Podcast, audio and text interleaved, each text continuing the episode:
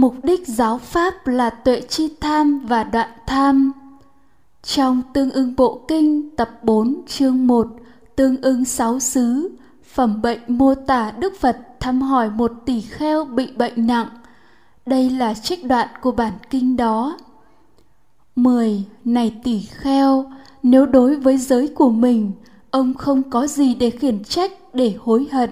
Thời này tỷ kheo, ông cũng có nghi ngờ đối với một vấn đề gì đó cũng có hối hận về một vấn đề gì đó bạch thế tôn con không hiểu pháp thế tôn dạy về mục đích chỉ giới thanh tịnh 11. Này tỷ kheo, nếu ông không hiểu pháp ta dạy về mục đích chỉ giới thanh tịnh, vậy ông hiểu pháp ta dạy như thế nào? Bạch Thế Tôn, con hiểu pháp do Thế Tôn dạy là tham và đoạn tham. 12. Lành thay, lành thay, này tỷ kheo, lành thay, này tỷ kheo.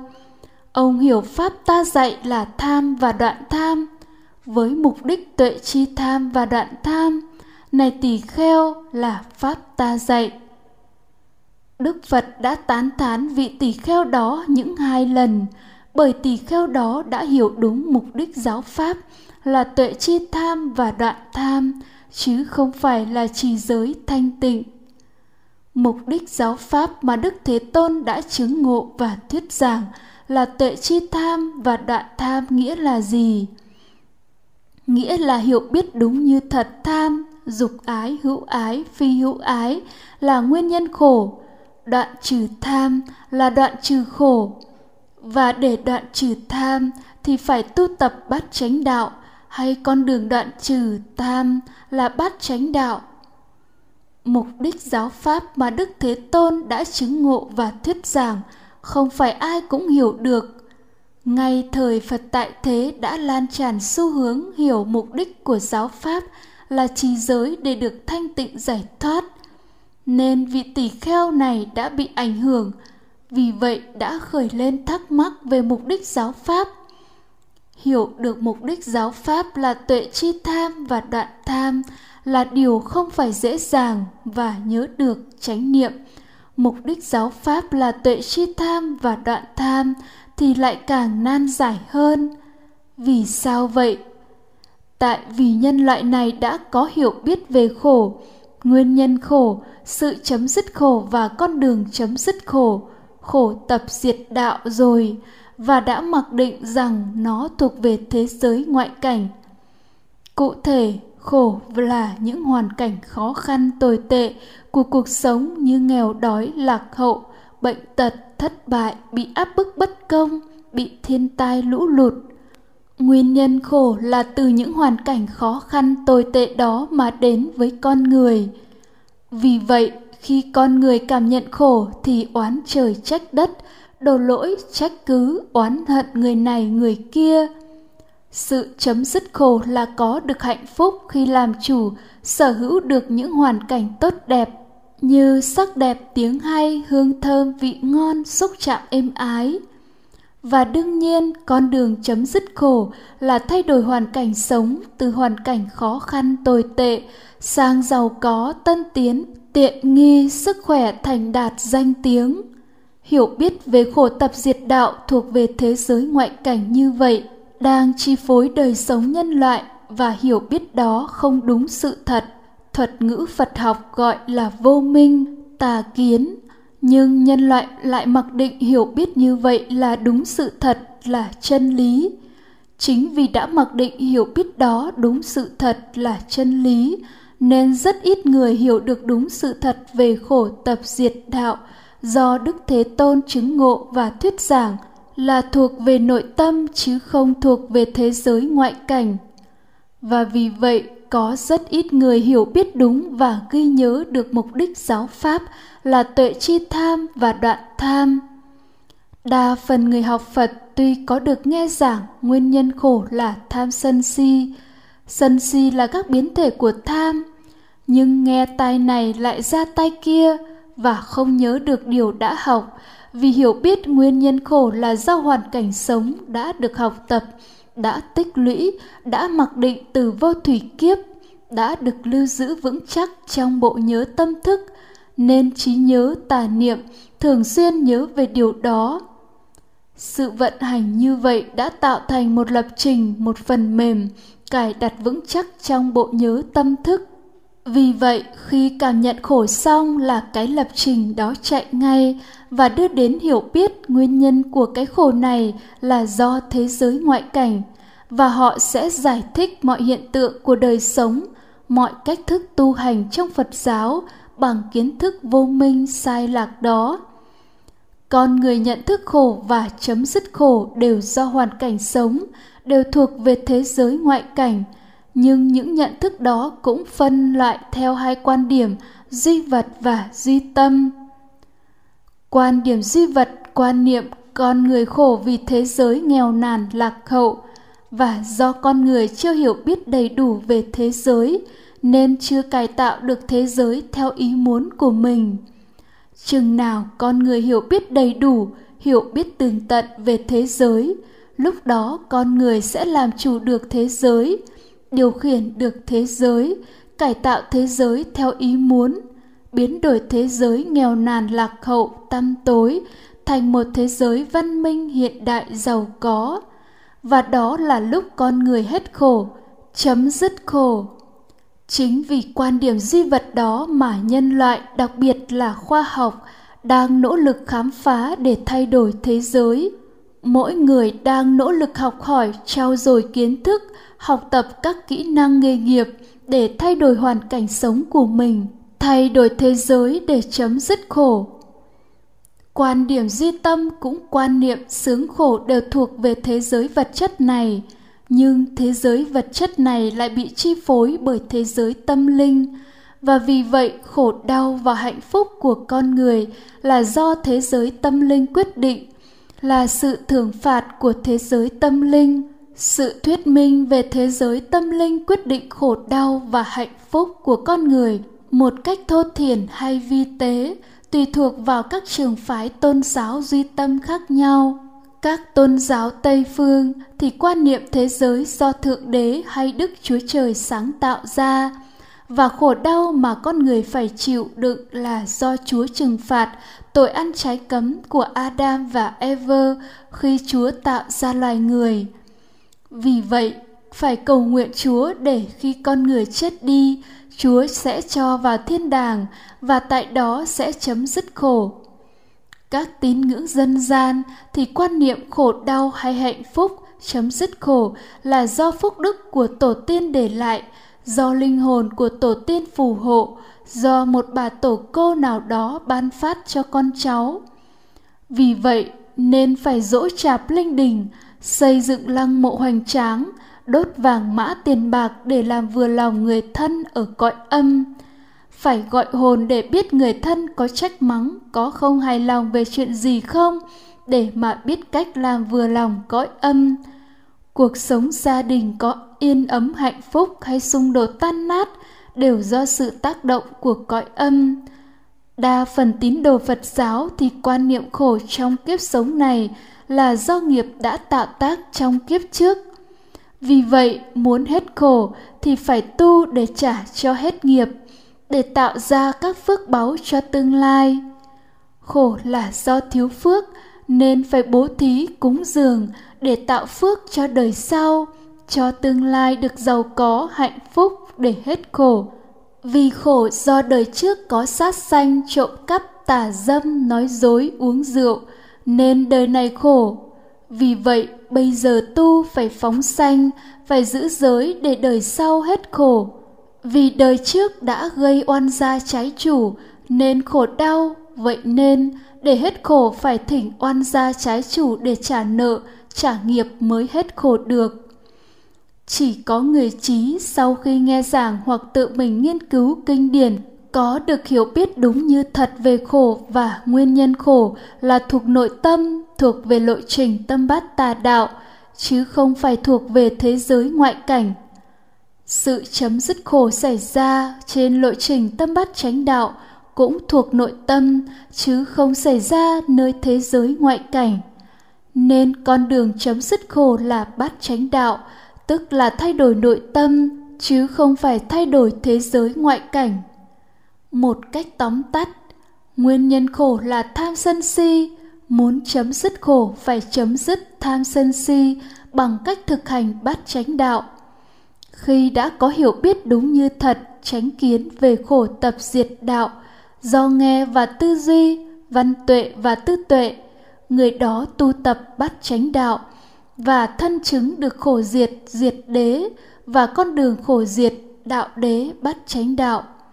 Sự thân chứng diệt đế và đạo đế ngày càng phát triển toàn diện, sâu sắc và viên mãn sẽ xóa bỏ được những hiểu biết sai lạc vô minh, tà kiến về khổ tập diệt đạo.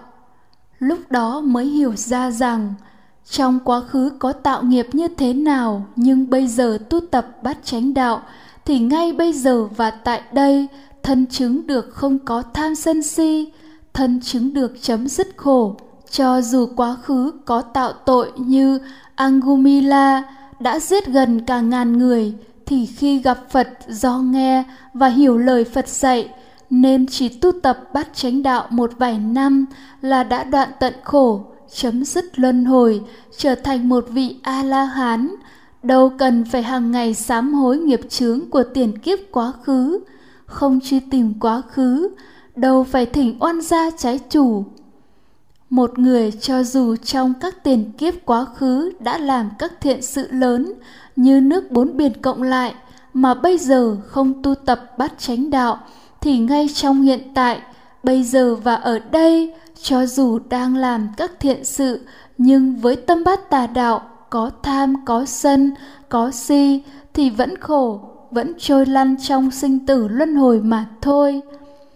Chỉ khi nào thân chứng được mục đích giáo pháp là tuệ chi tham và đoạn tham, kể từ lúc đó, người đó chỉ có giảng dạy, phân tích, chỉ dẫn, khuyến khích, đặt người khác vào địa vị tuệ chi tham và đoạn tham mà thôi. Do thân chứng sự thật về khổ tập diệt đạo người trí tự mình thấy, tự mình biết. Không còn phải y cứ vào bậc đạo sư.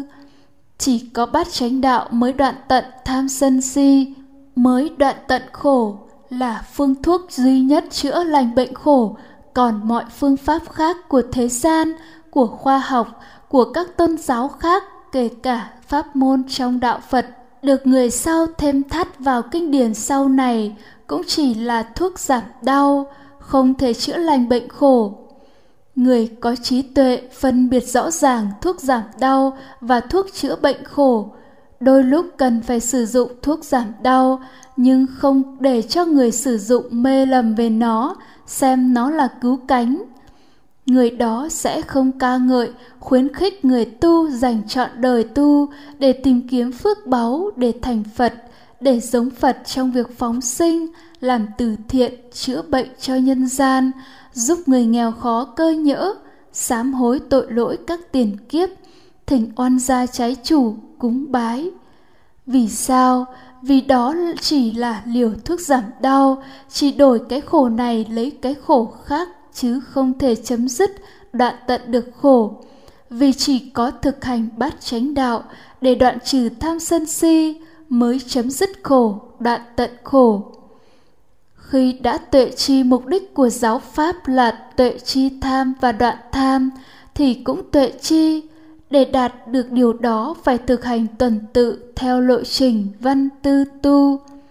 Trong đó, văn là nghe giảng, tư là tư duy để có hiểu biết đúng như thật về khổ tập diệt đạo, tức để có trí tuệ do nghe và tư duy văn tuệ và tư tuệ và tu là thực hành bát chánh đạo để thân chứng ba chi phần căn bản là chánh niệm, chánh định, chánh kiến mà gọi tắt là niệm định tuệ để có được trí tuệ do tu mà có tu tuệ. Khi văn tuệ, tư tuệ, tu tuệ được tu tập, được phát triển đi đến viên mãn, tức chánh kiến được tu tập, được làm cho viên mãn, thì người đó cũng thân chứng được lời nói, hành động, nuôi mạng thuộc về giới cũng thay đổi theo. Không do tham sân si khởi lên như trước mà do tránh kiến khởi lên.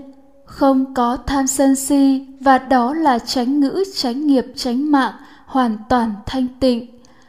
Vì vậy giới gồm tránh ngữ, tránh nghiệp, tránh mạng sẽ tự thanh tịnh, sẽ tự động khởi lên trên bát chánh đạo.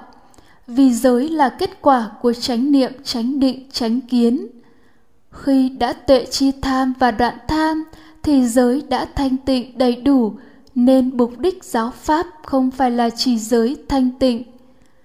Những người không thực hành theo đúng lộ trình văn tư tu, không có được văn tuệ, tư tuệ và tu tuệ, không có tránh kiến để tuệ chi mục đích giáo pháp là tuệ chi tham và đoạn tham, họ sẽ chấp thủ đủ loại tà kiến khác nhau.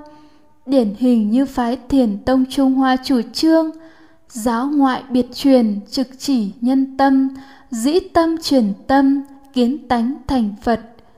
Nghĩa là không cần đến lời dạy Phật, không cần kinh điển, không cần văn, không cần tư, mà chỉ thầy truyền cho trò qua truyền tâm ấn, dùng tâm truyền tâm, không cần tu. Tôn chỉ đó của Thiền Tông Trung Hoa đã công khai phủ nhận lộ trình văn tư tu, hoặc đa phần hiện nay đều hiểu mục đích giáo pháp là trì giới thanh tịnh theo lộ trình. Giới là nhân sanh định và định là nhân sanh tuệ. Nghĩa là chỉ cần trì giới cho đầy đủ các điều luật đã chế trong tạng luật thì sẽ phát sinh định và định này sẽ là nhân phát sanh tuệ, phát sanh chánh kiến. Và như vậy đâu cần phải văn tư tu để có trí tuệ. Đó cũng chính là phủ nhận lộ trình văn tư tu. Những người chấp thủ tà kiến đó họ sẽ giữ gìn các điều luật trong tạng luật, nhưng với tà kiến không phải với chánh kiến. Họ không học văn, không tư duy, tư để biết đúng sự thật. Đức Phật chế ra các điều luật đó với mục đích gì, trong những điều kiện nào, nhằm đối trị cái gì, nhằm ngăn chặn tệ nạn nào trong tương lai – Họ có thể ăn ngày một bữa, ngủ nơi gốc cây, ngủ trên sàn nhà, nửa tháng mới tắm một lần, chỉ ba y một bát, không giây phút nào rời ba y, không thọ nhận tiền bạc, thậm chí giữ gìn đầy đủ không phạm một điều luật nào mà tạng luật đã quy định, nhưng giữ giới như vậy với tà kiến, với tham và sân, sợ hãi bị đọa bằng cách ức chế tâm, Kết quả xảy ra là họ có thể đạt tà định chứ không phải tránh định, đạt được tà kiến chứ không phải tránh kiến. Nếu giữ giới như vậy và do có giới như vậy mà phát sinh định và do có định mà phát sinh tuệ thì trên dãy Hy Mã Lạp Sơn từ xa xưa cho đến hiện nay có cả ngàn vạn đạo sĩ xứ ấn, lõa thể hoặc gần lõa thể. Họ đã có định, có tuệ, có giác ngộ và giải thoát rồi. Những đạo sĩ đó đã từ bỏ cuộc sống thế tục, sống lõa thể trong dãy hy mã lạp sơn. Không phải ăn ngày một bữa mà có khi bảy ngày hay nửa tháng mới ăn một bữa.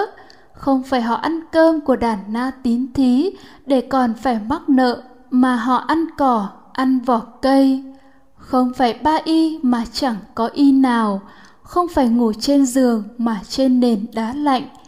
Họ xa lánh hoàn toàn mọi niềm vui lạc thú thế gian. Đối với họ, 227 điều luật trong tạng luật của Phật giáo Nam Tông chỉ là chuyện nhỏ. Nhưng mặc dù giữ gìn giới luật đầy đủ như vậy, nhưng họ đâu có tránh định, tránh kiến để giác ngộ và giải thoát. Họ vẫn chỉ rơi vào một trong hai cực đoan là tham ái lợi dưỡng hoặc khổ hạnh mà Đức Phật đã chỉ rõ mà thôi.